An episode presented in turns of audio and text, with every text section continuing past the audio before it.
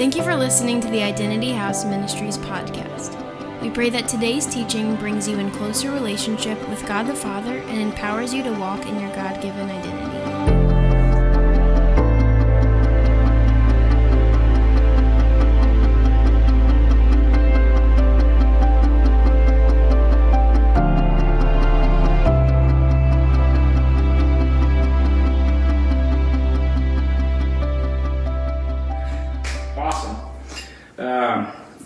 Just come before you in the name of Jesus.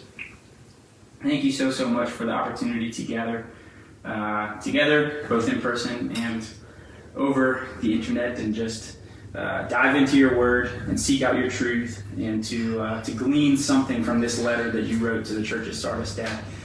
Um, we are so thankful that you are here in our midst and that your Holy Spirit is available to lead us and guide us into all truth. And so we just ask that you make that a reality in our lives tonight. Open our ears and open our hearts to what you would have to say, Dad. Um, that uh, we would be constantly moving towards looking more and more like you and becoming a more pure version of your son's bride. Uh, that's really what we want, and that's what these letters to the church are all about. Um, so we honor you, we dedicate the rest of this night to you, and we ask that you just be here leading and guiding us. And uh, in the midst of your will is where we want to be. So we ask all these things in the name of Jesus and give you all the honor and glory that you are due. Amen. Amen. All right. So, like I said, letters to the church at Sardis. We're following up on last week's teaching to the letter of the church at Thyatira. Um, as we have done in all of our letters thus far, this teaching tonight will be based on the same seven point outline. Just to remind you guys of those outline elements in order. Uh, we have the addressee, the city to which, or the church of the city to which the uh, the letter is addressed. We have the title of Christ, which is uh, every time the title of Christ is chosen, it's different in each of the seven letters. So we're gonna we're gonna see what what that's all about. We've got a, a commendation in each one of the letters to to consider. Um, number four is the concerns. So the things that Jesus is concerned about in reference to the churches. Uh, and then there's always an exhortation, Jesus exhorting the church to uh, to continue or to change their behavior in some way. Um, six and seven are the promise to the overcomer, and then the closing of the letter. So uh, I'm sure you guys remember all of those as we've been going through these these four teachings prior to this one. So that's a little bit of review. Um, so let's just kind of jump in to the meat of the letter. Excuse me, the meat of the letter, and we're just going to read it before we before we start picking it apart. So uh, this letter to the church of Sardis starts in Revelation chapter three and verse one, and it goes all the way through verse six. So let's just read it. To the angel of the church in Sardis write, He who has the seven spirits of God and the seven stars says these things. I know your works, that you have a reputation of being alive, but you are dead. Be watchful and strengthen the things which remain, but are ready to die. For I have not found your works perfected before God. Remember, therefore, how you have received and heard. Hold fast and repent. Therefore, if you will not watch, I will come upon you as a thief, and you will not know what hour I will come upon you. You have a few names, even in Sardis, who have not soiled their garments. They shall walk with me in white, for they are worthy. He who overcomes shall be clothed in white garments. I will not blot his name out of the book of life, but I will confess his name before my Father and before his angels. He who has an ear, let him hear what the Spirit says to the churches.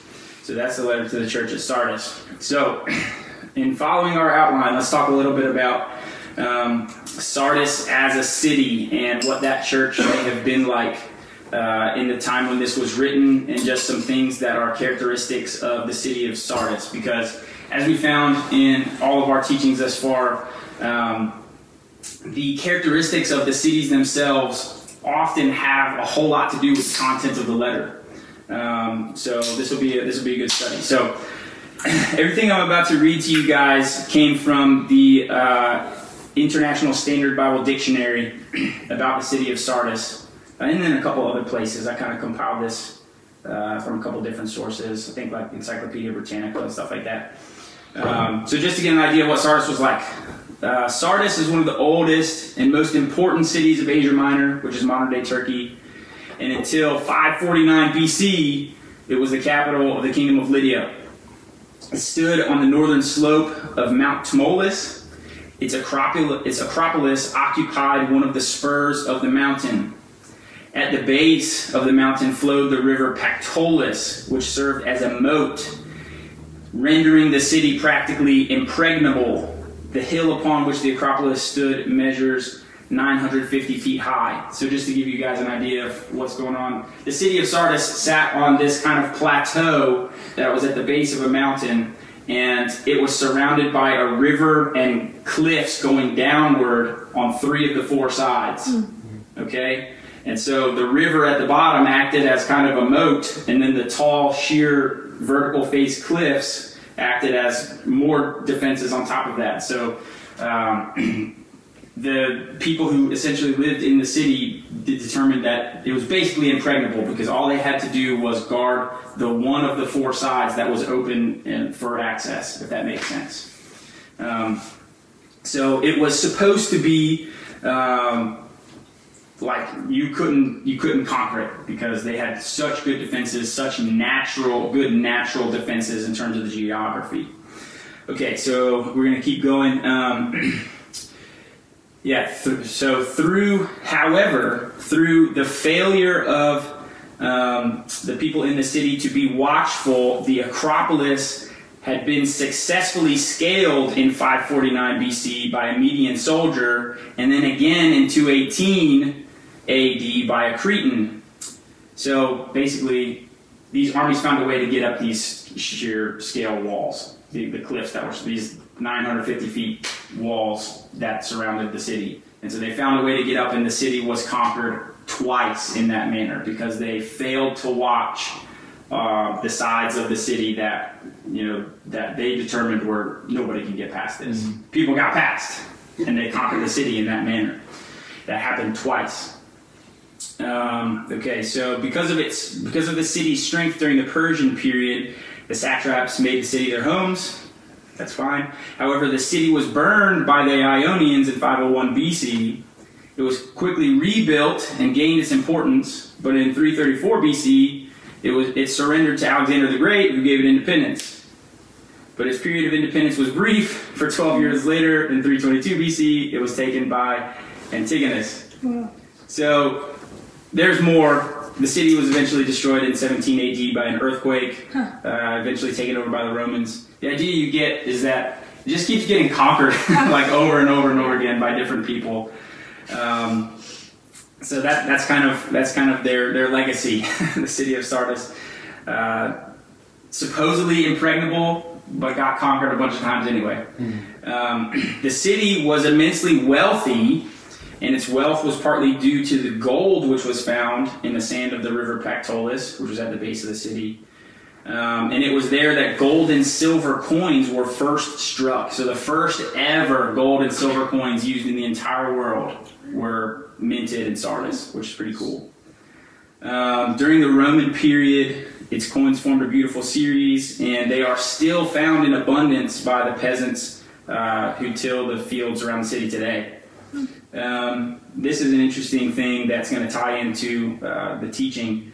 Sardis was home to a temple of the goddess Cybele, who, in some legends, is said to be the goddess mother of King Midas, if you remember King Midas, the guy who anything he touched turned to gold. Um, so uh, the city is associated with just vast wealth, vast wealth. Like the first ever gold coins were minted there. Um, it's associated with King Midas. Like there's an abundance of, of gold and wealth and all the kinds of stuff there. The city was actually. Do you have a question? Yeah. What was the name of the goddess? Cybele. It's it's spelled um, C Y B E L E. C Y B E L. Yep. Simple. Yeah, uh, it's pronounced wow. Cybele, I believe. According to, yeah. So, yeah all of that, all of that to say that. Uh, I, so the next, the next thing I'm going to tell you guys, I, I found um, from uh, the, this work, "Letters to Seven Churches" by William M. Ramsay, and so the name Sardis became uh, synonymous with pretensions unjustified, promise without performance, appearance without reality, false confidence that heralded ruin. They betrayed themselves by a lack of watchfulness and a lack of diligence. So, uh, like I said before, the city had everything going for it possible vast wealth, vast stores of gold. It was supposedly impregnable just by the natural geography, like it couldn't be conquered. And yet, because they were so lackadaisical about keeping control and watch over their city, they were conquered over and over and over again. And so that's that's kind of the legacy of the city of Sardis, and all of that is going to come into play as we talk about the content of the letter because it, it really directly relates to Jesus' concerns and exhortations for the church. Um, just a little piece about the name Sardis itself. It comes from uh, the Sardis stone. So the Sardis stone is actually mentioned several times in the Bible in terms of uh, the stones that make up the priestly garments, in terms of the stones that make up uh, like the walls of the New Jerusalem, all kinds of stuff. The thing that's interesting about it is that um, nobody really knows exactly what this what the term this the Sardis stone is referring to in terms of like well it's it's not a ruby it's not a it's not an emerald it's not you know uh, a sapphire it's like nobody really knows what the stone was. There's conjecture. Some people believe it's some something some people believe it's something else but there's no like consistent thing. Like well well Sardis stone. Nobody knows. Yeah. and that's kind of interesting. That's kind of interesting. All right, so let's move on to the next piece, the title of Christ. So uh, in Revelation 3 1, we've got uh, this verse. And unto the angel of the church of Sardis write, These things saith he that hath the seven spirits of God and the seven stars. So this is the title that Jesus decides to use about himself. Um, and as we said in all our teachings thus far, in all of the letters, the title of Christ that's used is borrowed from something in Revelation chapter 1. And so we see this uh, in Revelation chapter 1, verses 4 through 5. Um, it says this John to the seven churches which are in Asia, grace be unto you, and peace from him which is, and which was, and which is to come, and from the seven spirits which are before his throne, and from Jesus Christ, who is the faithful witness, and the first begotten of the dead, and the prince of the kings of the earth. So this this little passage of scripture is pretty cool because it's a reference to the Trinity, right? He who was and who isn't, he who was and is and is to come, that's Father God. Uh, the seven spirits which are before his throne, that's presumably the Holy Spirit, and from Jesus Christ, faithful witness, first begotten of the dead, Prince of the Kings of the earth. So that's that's three three individual entities that it it references there, the Trinity, the Godhead. Um, so, uh, but it's interesting this term, the seven spirits, referencing the Holy Spirit. What exactly does that mean? Uh, why seven spirits? It's it's we don't really hear the Holy Spirit ever referenced that way. And so I kind of wanted to, to talk about what that's about. So there's actually this passage in um, Isaiah chapter 11. And I think a while ago, like maybe almost a year ago, Ron actually did a teaching on this, which was pretty cool. Um, but people people reference this passage of scripture and they, they call it the sevenfold Spirit of God. And so this, this is what it says Isaiah chapter 11, verses 1 through 2. Um, this, it says this is a, this is a, a messianic prophecy type passage. It says, And there shall come forth a rod out of the stem of Jesse, and a branch shall grow out of his roots. And the Spirit of the Lord shall rest upon him the Spirit of wisdom and understanding, the Spirit of counsel and might, the Spirit of knowledge and the fear of the Lord. And so this is talking about when Jesus comes to prominence and comes to earth as the Messiah, the Holy Spirit will rest upon him. But it describes the Holy Spirit with seven different phrases or seven different words. First is the Spirit of the Lord, it's the Spirit of wisdom, Spirit of understanding, Spirit of counsel, the Spirit of might, Spirit of knowledge, Spirit of the fear of the Lord. Seven. Seven aspects of the Holy Spirit that are referenced in this in this verse.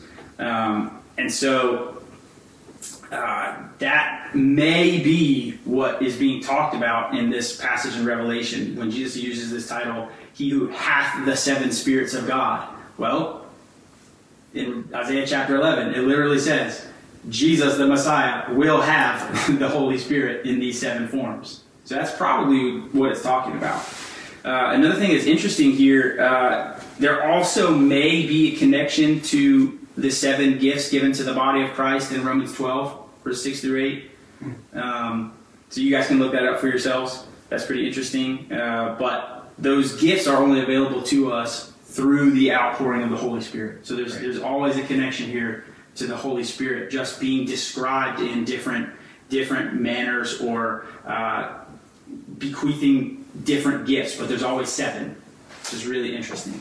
Uh, something that we've been studying and talking about in Brobel is just the number seven in the Bible consistently throughout Scripture is pretty much always referencing the idea of perfection and completeness.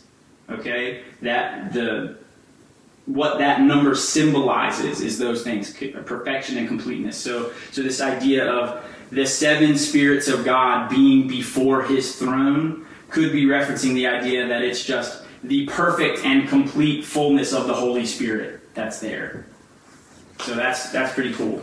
Just a lot of different things to think about but uh, we're pretty sure that the seven spirits of God, it's not talking about seven angels, it's not talking about, you know, seven different beings, it's talking about the sevenfold completeness of the Holy Spirit. Okay? So I, I think that's pretty cool. Um, and actually, these seven spirits of God are referenced two other times in the book of Revelation. Um, in Revelation 4, they're described as seven lamps of burning fire before the throne. Uh, and then in Revelation 5 6, the seven spirits of God are described as seven horns and seven eyes of the Lamb that has been slain, standing in the midst of the elders. So, pretty crazy stuff. But uh, in both instances, there are. Uh, there are like it, it's the connotation that this is the Holy Spirit because one, it's the horns and the eyes that rest on the Lamb of God, right? The Lamb of God being Jesus, and then uh, that they are the lamps of fire burning before the throne, which is where the Holy Spirit is uh, in Revelation chapter one. So that's pretty cool. Um, let's move on to this the second part of uh, of this title of Christ. So we've got the seven spirits of God. It says He also has the seven stars. And so again, this is from Revelation chapter 12. We see it in verse 12 through 16. Um, we actually sang this tonight, which is awesome. Um, so it says, And I turned to see the voice that spake with me, and being turned, I saw seven golden candlesticks. And in the midst of the seven candlesticks, one like unto the Son of Man, clothed with a garment down to the foot, and girt about the, about the paps with a golden girdle. His head and his hairs were white like wool, white as white as snow, and his eyes were as a flame of fire, and his feet like unto fine brass, as if they burned in a furnace. And his voice as the sound of many waters. And he had in his right hand seven stars, and out of his mouth went a sharp two-edged sword, and his countenance was as the sun shining in his strength. That's just an unbelievable description. Unbelievable description. So, in terms of Jesus having the seven stars, it says he holds them in his hand, right? And in uh, Revelation 1:20, we see that the seven stars are the angels of the seven churches. That's what they are. That's what they represent. It tells us that flat out. Um, so basically, the title that Jesus chooses to use here for himself uh, in this letter indicates that one, he has the fullness of the Holy Spirit. He has it. It's available to him, belongs to him, like he's got it. Um, and he has ownership and by extension authority over the church because the church belongs to him. He's got it. He's holding it in his hand because the seven angels represent. That's that's what they represent, or the seven stars. Excuse me. So that's pretty cool. Um, so this is going to be abundantly relevant to the content of the letter when we get to the, the concerns and the exhortation. So we'll see why that's the case as we go. So let's move on to our next point of our outline. Uh, usually, point three of our outline is the commendation. So let's let's jump in and read uh, what commendation is here. So still in verse one of chapter three, we'll just read it again. And unto the angel of the church in Sardis write, These things saith he that hath the seven spirits of God and the seven stars. I know thy works, that thou hast a name, that thou livest and art dead. I don't hear a lot of good there. Not much commendation. Uh, so, so let's just let's just start piece by piece. So he says, "I know that works." This is something that Jesus has said to all five churches so far. I know your works. Okay, that in and of itself is not a commendation. All he's saying is, I know what you've been up to. he's not commending them for anything. He's just saying, I know what you've been up to. I know what you've been doing. I know your works. Um, what's that? So you did. Oh yeah, yeah. So, what exactly is the commendation here? Because every letter follows follows this outline we've been talking about. Well, in the case of Sardis, there isn't one. There's no commendation. Out of all the seven letters, we are at the fifth one. This is the first time that we've seen a letter that Jesus has nothing good to say about. Jesus has nothing good to say about this church. That's not a good place to be. Not a good place to be. Um, so, really, what does he say that they've got going for them? He says, You have a name and you are alive. Dang. Congratulations. like, Dang. He's Yeah. really trying hard. yeah. Congratulations. Like, you've got a name and you're alive. You could say that about everybody, right? So he's really got nothing to say. yeah. Really got nothing good to say. Uh, so with that, I mean, point three of our outline's done. there isn't one. Boom. No, no commendation. So, I mean, with that said, we can move on to concerns, and we'll find out why he doesn't have anything good to say. Because there's reason. So, uh, the concerns. This verse again. I know thy works, that thou hast a name, and thou that thou livest and art dead.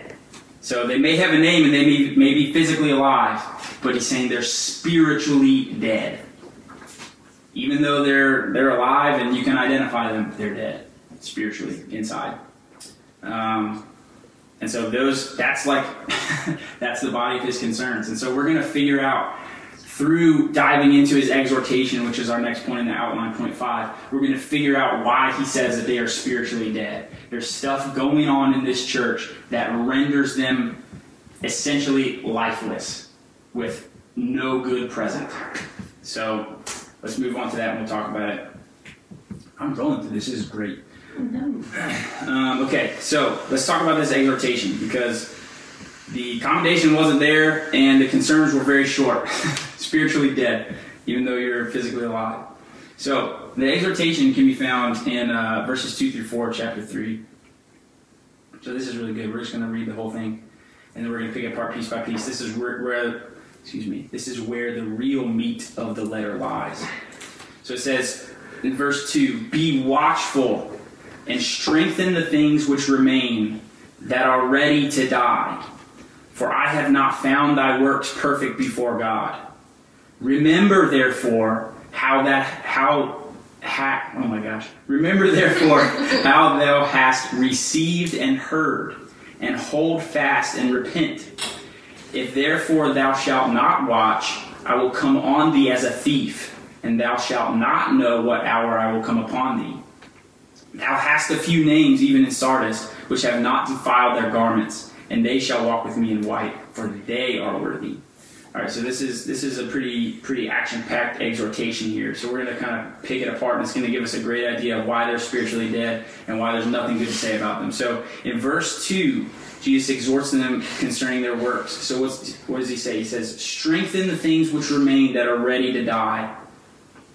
So uh, their works. This is we're talking about in terms of what their church is occupied with. Okay, what they're spending their time doing, the things that they have going on in their congregation in their in their midst. That's really what the uh, the the Greek word that's used here for works. That's what it's talking about. It's, it's what you're occupied with.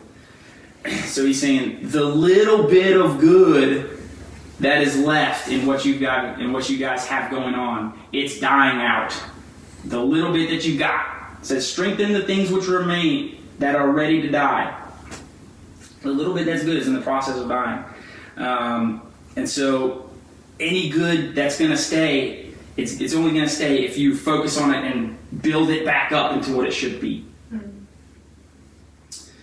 Um, and so, based on the context here, there were likely a lot of good stuff that the church may have once have may have once had that have already died completely.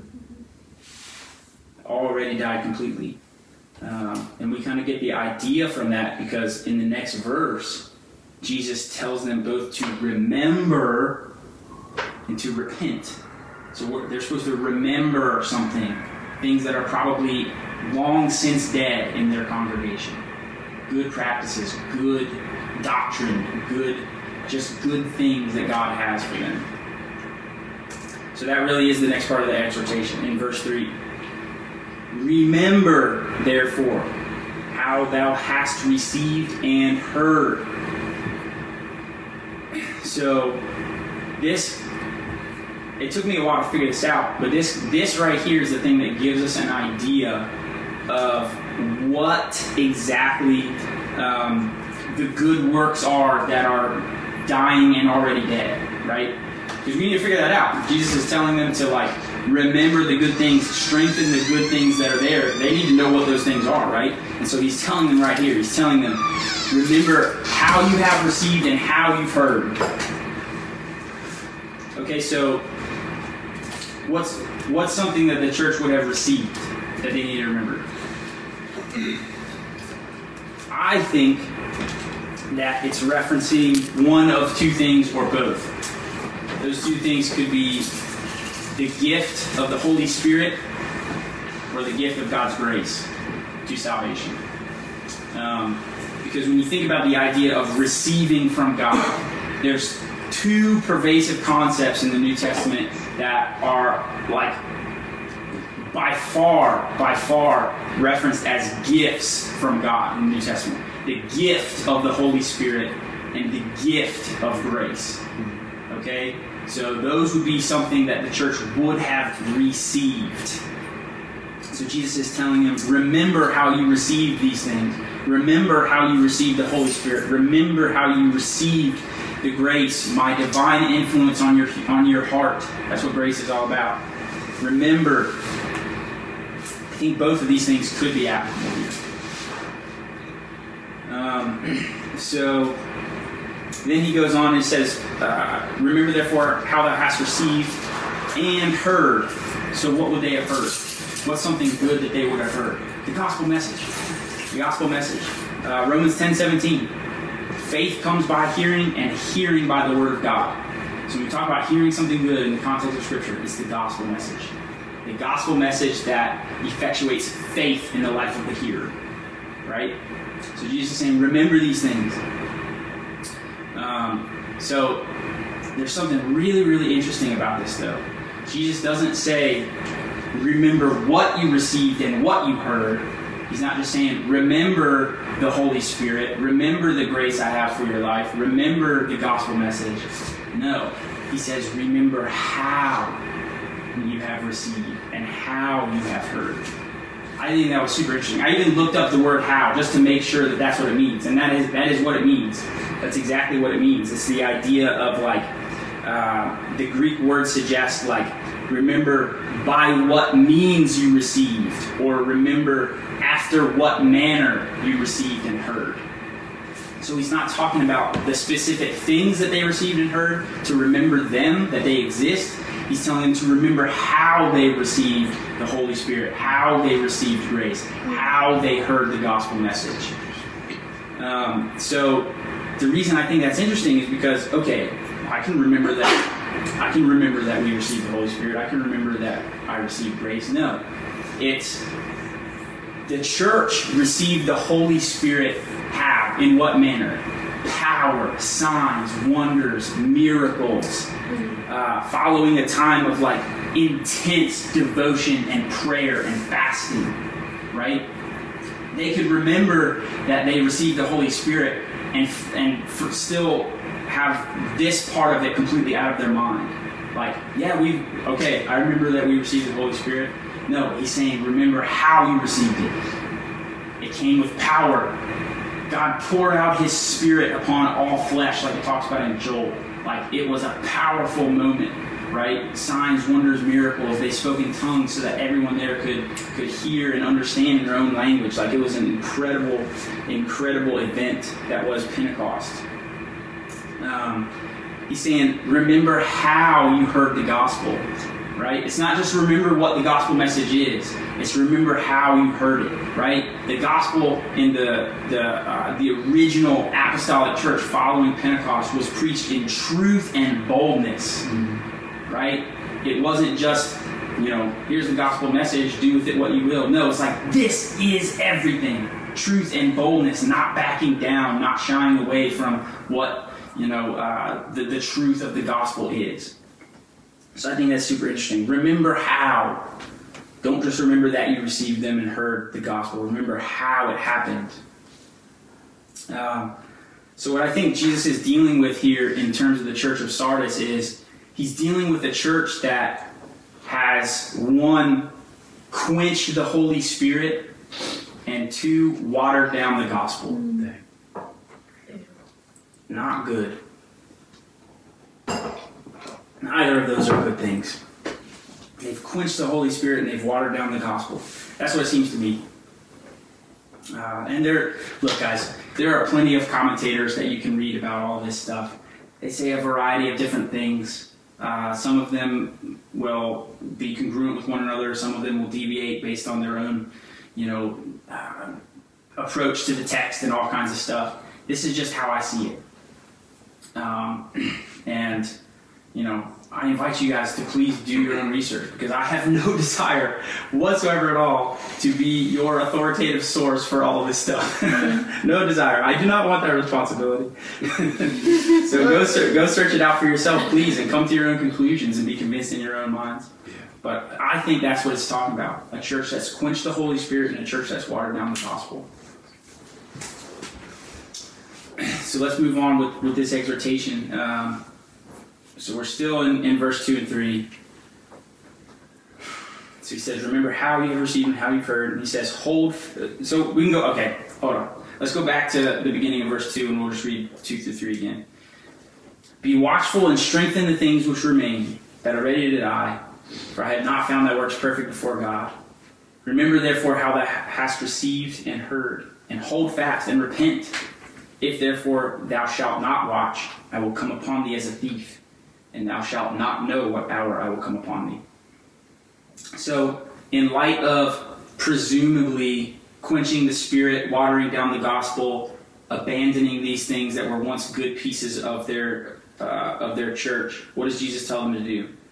Uh, he tells them to be watchful, right? He tells them to be watchful, to hold fast, which is just the idea of remaining faithful, uh, and to repent. To repent. So, this idea of being watchful, we're going to kind of carry that through some of the things that we talk about. So, just hold on to that a little bit. Um, but that directly plays into this thing. Verse 3 If therefore thou shalt not watch, I will come on thee as a thief, and thou shalt not know what hour I will come upon thee. This is an explicit reference, again, just like last week, to Christ's second coming. An explicit reference. I will come on thee as a thief. Thou shalt not know what hour I will come upon thee. If you aren't watching. If you aren't watching, that's what will happen. Um, so, why does Jesus ator- uh, implore them to be watching for his imminent return? Guys, this is super important. I think I think this right here is some of the, the best pieces of application that uh, I think God impressed on my heart for this teaching. So, their problem appears to be that they had lost hold of the fact that Jesus is actually going to return. Right? Because when we let go of the eternal reality that Jesus is actually going to come back and judge the entire world, when we let go of that, when we let go of the idea that the end time scenario, as depicted in Revelation, that that could literally come upon us at any time, when we let go of these ideas, then the weight and seriousness of the gospel, the necessity of the Holy Spirit's power in our lives, those things lose all of their importance. they lose all of their importance. So much about what it means to be a Christian has to do with the fact that Jesus is coming back for us. If he's not coming back for us, then none of this means anything. Hmm. Really. Yeah. Really. And they have lost a hold of that. And, you know, when you lose hold of that stuff, like, what does the Holy Spirit's power matter in your life? Why do you need to experience and walk in that? Nothing's nothing's happening after this, right? Right. Like, if Jesus is not coming back to judge the entire world, why is the gospel message important? Everybody gets to heaven, or like, however you want to term it, however people people think, like, or we just turn to dust after this. The gospel message has no like urgency when you let go of the idea that Jesus is coming back and there is a life after this, and that we're supposed to be a part of that. So, in other words, to like put it the opposite way, Jesus has a remedy for quenching the Holy Spirit and watering down the gospel. And that remedy is for us to be ever ready and always watching and preparing for when he comes back. Only then, when we are watching, preparing, and making ready, only then will we will we realize the gravity of this situation that we're in uh, and return back to the how of the Holy Spirit being poured out and the how of the sharing of the gospel. That it's done in power, in boldness, in not backing down from the truth, because these things are the most important things in the world now that we have a grasp of this eternal perspective, right? So that's Jesus' remedy. That's why this idea of being watchful is so important. We are expecting this stuff to happen. And so we tailor our current life and our current focus to that. So, um, and Jesus goes on to say, after he talks about if after he talks about that, he says, If therefore thou shalt not watch, I will come on thee as a thief, and thou shalt not know what hour I will come upon thee. He goes on, Thou hast a few names, even in Sardis, which have not defiled their garments, and they shall walk with me in white, for they are worthy. So, with that being said, I want you guys to think about what's there in that verse, but I actually want us to go flip back to a passage in Matthew chapter 25 because it's super relevant to what we're talking here, talking about here. And then we're going to go to another passage in 1 Thessalonians 5. So in Matthew chapter 25, this is the parable of the ten virgins. And it's verse 1 through 13. And I'm just going to read this, and then we'll talk about it. Um, so this is a parable of the ten virgins, Matthew 25, 1. Give you guys a second to get there.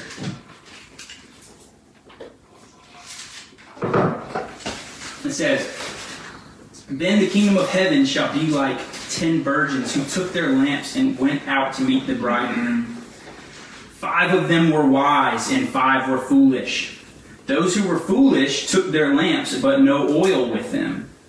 But the wise took jars of oil with their lamps. While the bridegroom delayed, they all rested and slept. But at midnight there was a cry Look, the bridegroom is coming, come out to meet him. Then all those virgins rose and trimmed their lamps. But the foolish said to the wise, Give us some of your oil, for our lamps have gone out. The wise answered, No, lest there not be enough for us and for you. Go rather to those who sell it and buy some for yourselves. But while they went to buy some, the bridegroom came, and those who were ready went in with him to the wedding banquet, and the door was shut. Afterwards, the other virgins came also, saying, Lord, Lord, open the door for us. But he answered, Truly I say to you, I do not know you. Watch therefore. Again, same word Jesus used in Revelation 3. Watch therefore, for you know neither the day nor the hour in which the Son of Man is coming. So let's flip over and read 1 Thessalonians 5 1 through 11. Similar ideas.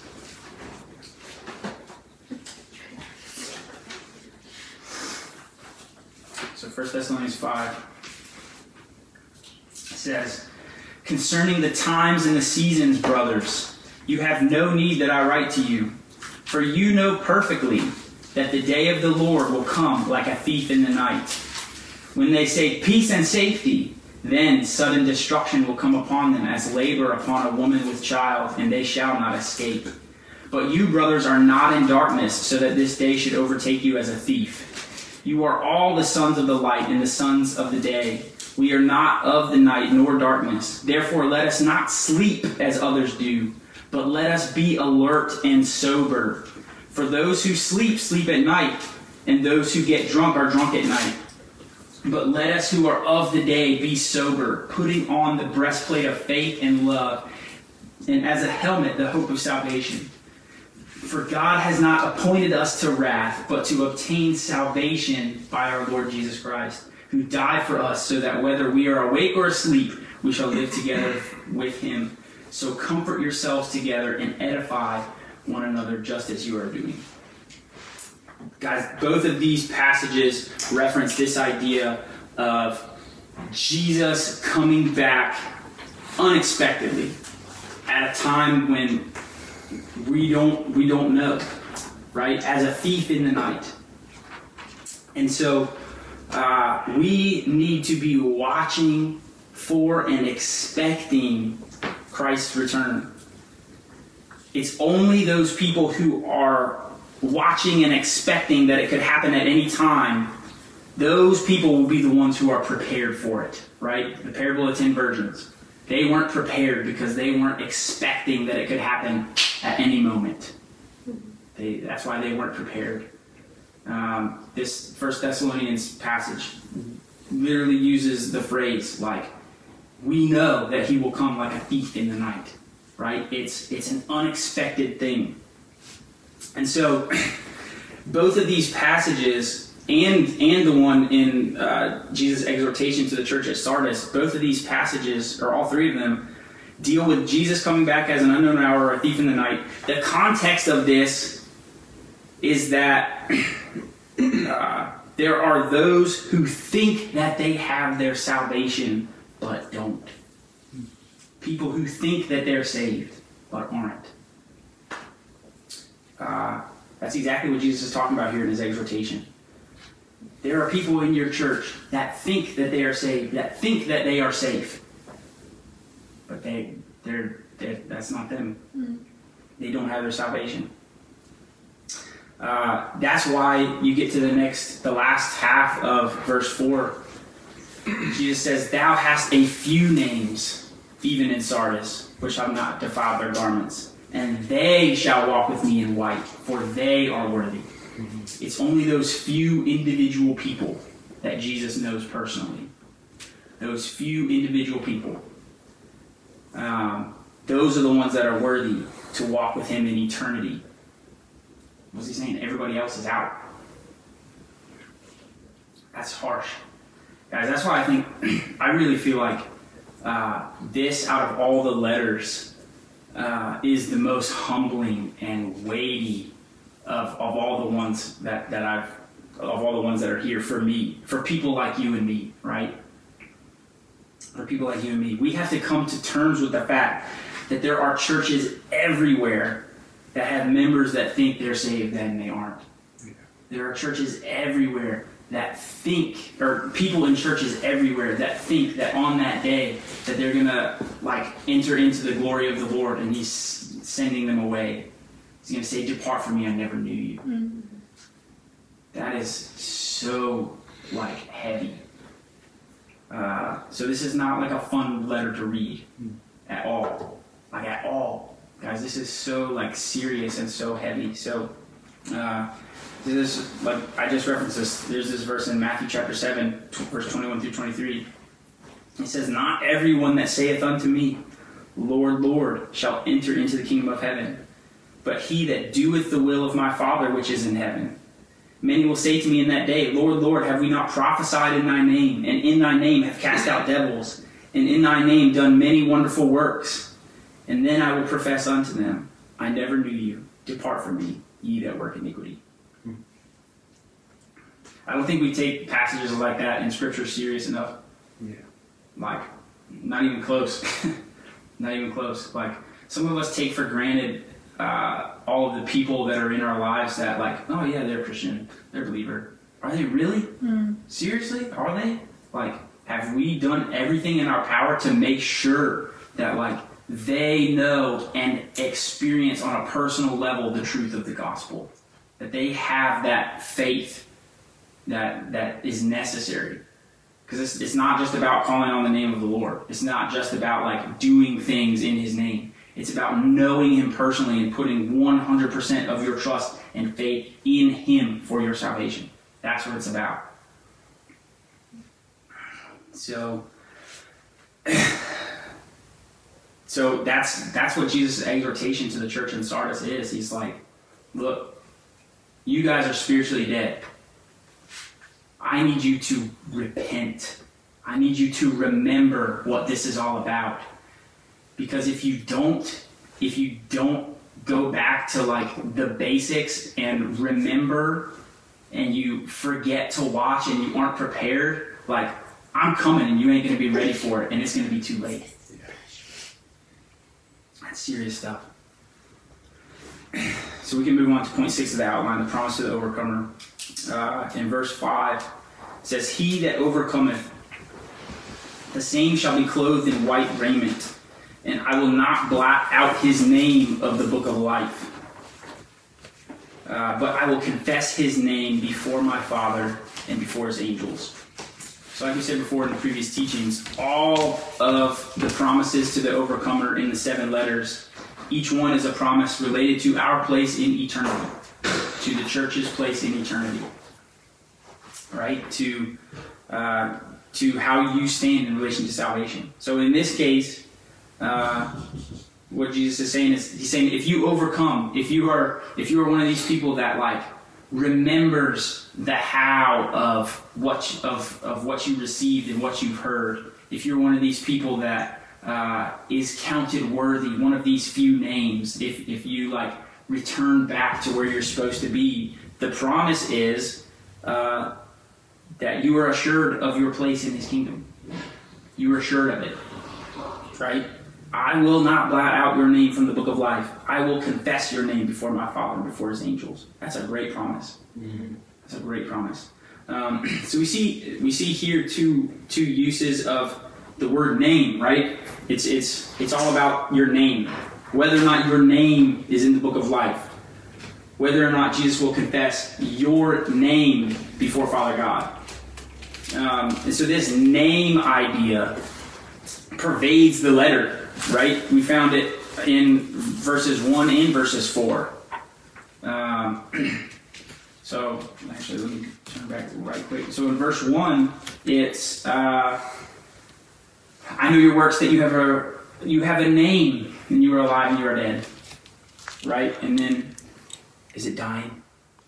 No. That's what I was checking. Okay. And I'm about, oh, no, we're good. We're good.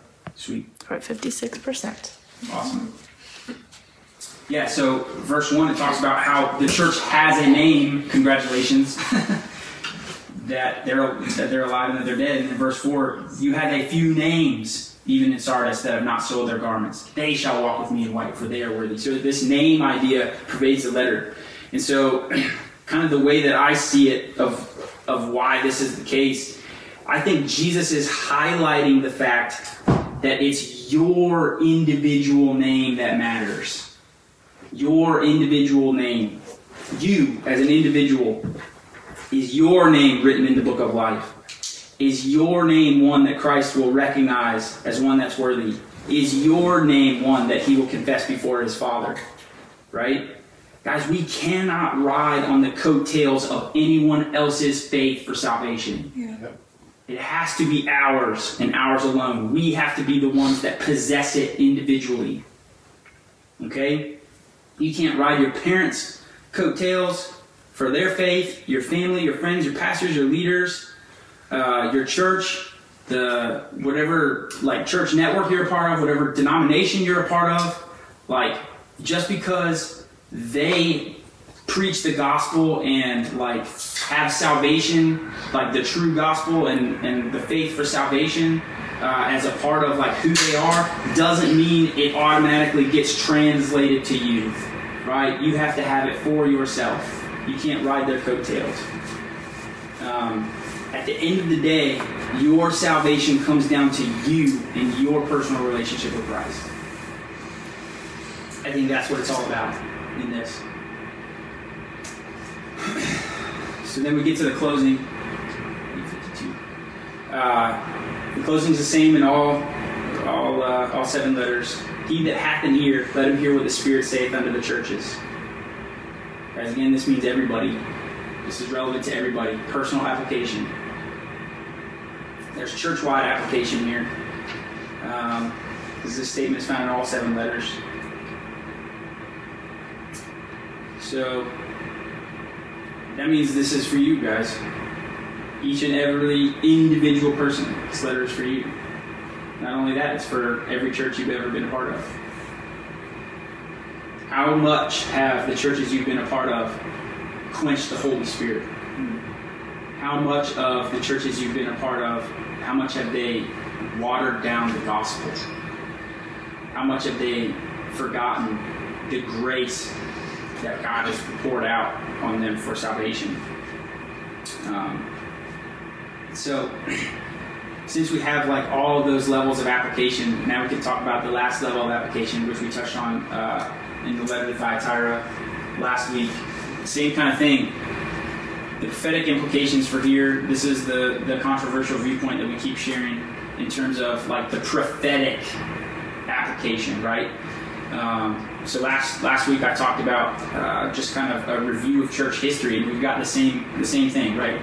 Uh, the review of church history. The first the first uh, era of, of the church after being born, born at Pentecost was the era of the, of the building. They were building up the church through apostolic structure. Uh, that was followed by mass church persecution perpetrated by emperors of Rome. That era of church history was characterized by persecution. Uh, the following era was characterized by the church being married to the state, starting with Constantine uh, and the subsequent um, Byzantine Empire and stuff like that. How the, the church and the state were essentially uh, married together, and state officials were making church decisions and stuff like that. Like uh, the era of church history that followed that was the kind of the era when Catholicism took hold the, the papal church era under the authority of the Pope, the Holy Roman Empire, stuff like that. Um, and so going through that that church history like that, you can see the eras like that's that's how history lays it out. And so the way that the letters to the church are are ordered, um, it presumably matches up with that, right? The letter to the church at Ephesus describes in many ways what the apostolic church era was like. The letter to the church at Smyrna very directly, I mean, that one's one of the most obvious ones, very directly describes what that era of church history was like under all that persecution. The letter to the church at Pergamus uh, describes in many ways the era of church history of the church being married to the government. Uh, we talked about this last week. The era of church history that was characterized by papal authority, like the medieval church, the, the Catholic, that, that that Catholic era of church history was very much, very much like described by the content of the letter to the church of Thyatira. And so these things match up, and so it seems as though this this prophetic implication actually works. And so, in terms of this letter that we're studying today, the church letter to the church at Sardis, what's the era of church history that came after like uh, the Holy Roman Empire type uh, church era under papal authority and the dominance of, the, of Catholicism? It was the Reformation, right? The Reformation, the Protestant Reformation. It started, you know, kind of in the, the 1400s, and you know there were things happening and, and stuff that were kind of leading to it. But most people point uh, the start of the Reformation uh, to 1517, Martin Luther's 95 Theses nailed on the door of the Wittenberg College, right? Um, and so, if if this prophetic outline matches up with these letters to these eras of church history, like how is it that the letter to the church of Sardis is relevant to the Reformation? Wow. Like, so what we've got to realize is the Reformation, like, did a lot of amazing things in terms of uh, reforming the heresies that were rampant through the Catholic Church, like the selling of indulgences, the papal authority, the I mean, uh, they reaffirmed like the priesthood of all believers. They uh, they helped get the Bible translated into English so that everybody could now read the Bible. That it wasn't it wasn't reserved for priests only. Like they reaffirmed the doctrines of salvation by faith alone, right? Uh, that was that had been lost in, in Catholic tradition, stuff like that. But we, but what you have to realize is, out of that, out of those awesome things that were done in the Reformation, uh, that was like the conception of the denominational church. All of these different denominations that we see, like, you know, out of Catholicism came Protestantism, but then Protestantism fractured into a million pieces in terms of the denominations. It really did. Like, you know, I don't know all the different denominations, but I mean, Episcopalian, Lutheran, Baptist, Methodist, Presbyterian, like there's, so many. Primitive Baptist. Primitive Baptist, that's a much newer one. Uh, yeah, and you even have denominations within denominations. There's like Southern Baptist, and there's like 10 different kinds of Presbyterian churches, and like several different kinds of Methodist churches, and like it's crazy how fractured the body of Christ became after this point. Like at least under under Catholicism, they were united. Right. To be fair, they were united. There was not a good unity in any way, shape, or form. Like there was so much death perpetrated by the Catholic Church, and it was just not a good time. Um, but so I mean that's that's what the Reformation birthed. It birthed so much good, but there was so much division that came out of it in so many ways, informed in the form of denomination. So how is this letter to the Church of Sardis relevant to the denominational church? Well, one definition of the word denomination from the Merriam-Webster's dictionary literally is a name or designation. So what would Jesus say to the to the denominational churches? You've got a name and you're alive. Congratulations. Right? Crazy. How many denominational churches that you guys know place more importance on their particular denominational cate- catechisms and their specific doctrines than they do on the gospel message itself? Right? That's what you run into with denominations. Uh, it turns out that a large majority of the various church denominations out there, and so they've abandoned the ideas that are here in Scripture about Christ's second coming, which is exactly what's insinuated by this letter to the church of Sardis. Um, another piece of this, the corporate church model that you all of all of us know and that we've witnessed on, on a day-to-day basis that pervades the denominational churches lends itself to a watered down gospel. It really does. The gospel of Jesus Christ, his imminent return, the power of the Holy Spirit bringing signs, wonders, miracles. These are radical and fringe ideas in the context of broader society and culture, right? Radical fringe ideas do not keep butts in the seats and collection plates full right? It just doesn't. Uh, I have a friend, I will not name him for reasons, uh, but we were talking recently about all this stuff, and he's like, you know what? You know what the corporate church gives people these days? It's not the milk of the word. It's not even the meat of the word. It's candy. It's candy.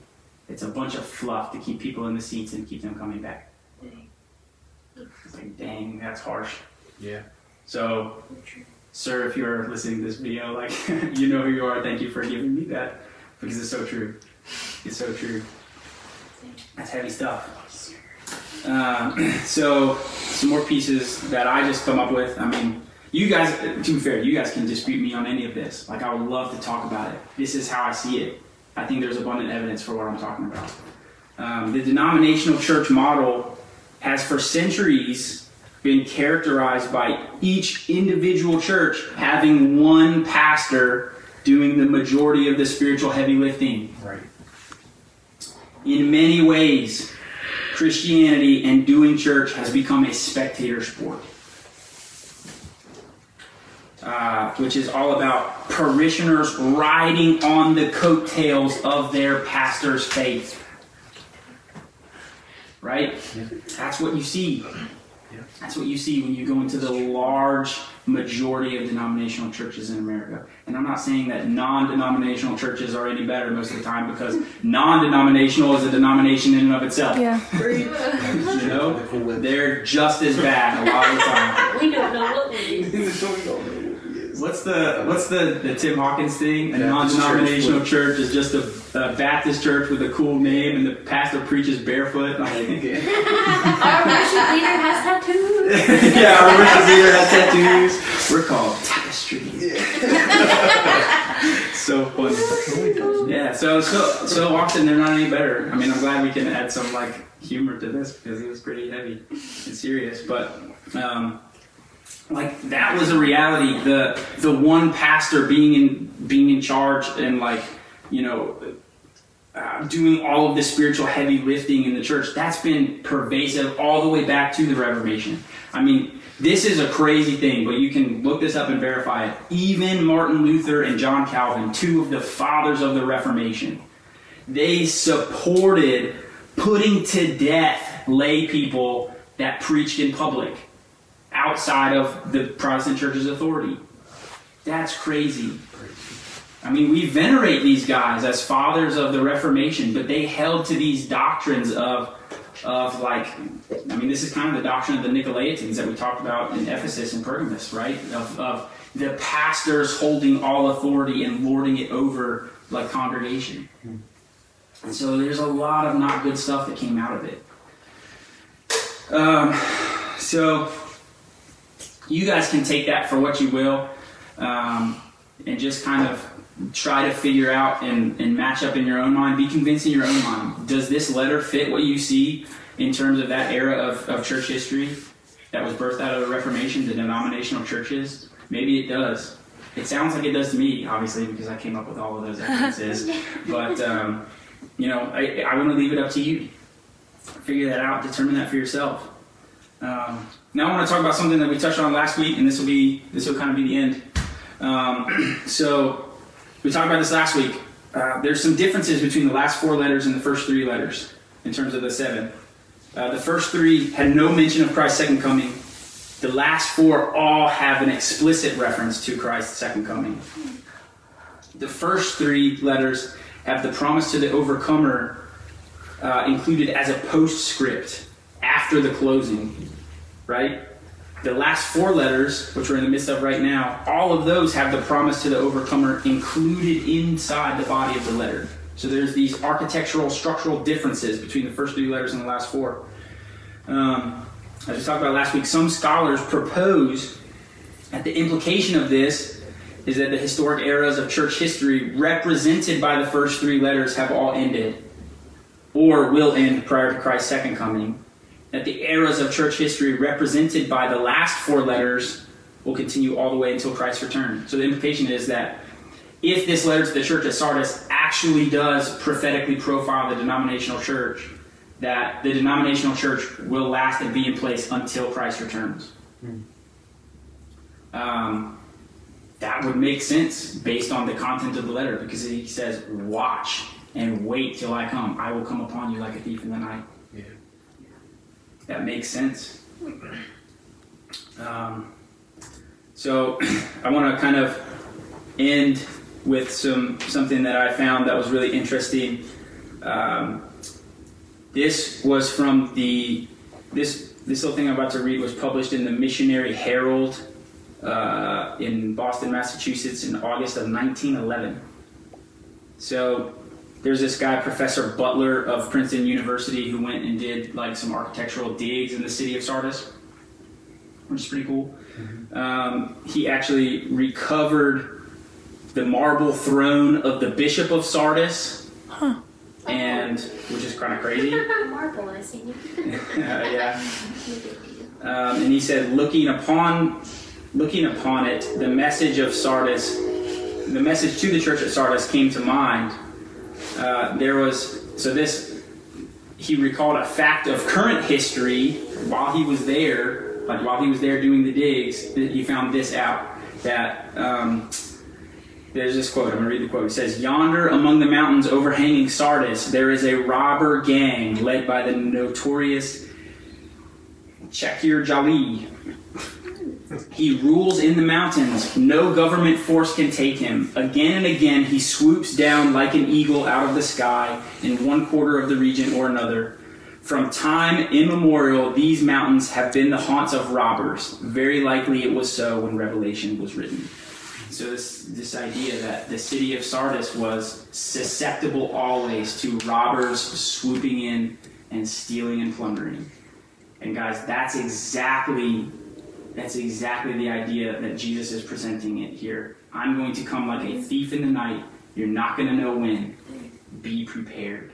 And so it's just crazy that there's this idea that modern day, well, modern in 1911, but modern day Sardis, uh, the situations and circumstances surrounding the city itself, like, were still relevant to Jesus' message for the city, like, just as a representation of what he had to say.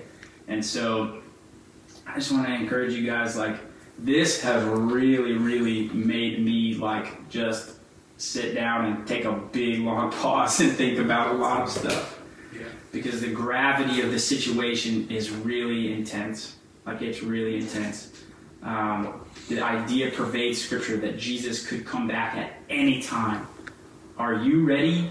And are you ready to do what it takes to make sure that everyone you know and love is ready? Yeah. And that everyone you come into contact with, like, it's happening. The thief is coming. The bridegroom is coming back to fetch her bride. Are you going to be prepared? So. Thanks for listening to this message on the Identity House Ministries podcast. If you enjoyed today's message, follow us on Facebook and Instagram. We'd love to keep in touch with you. Be blessed today, family.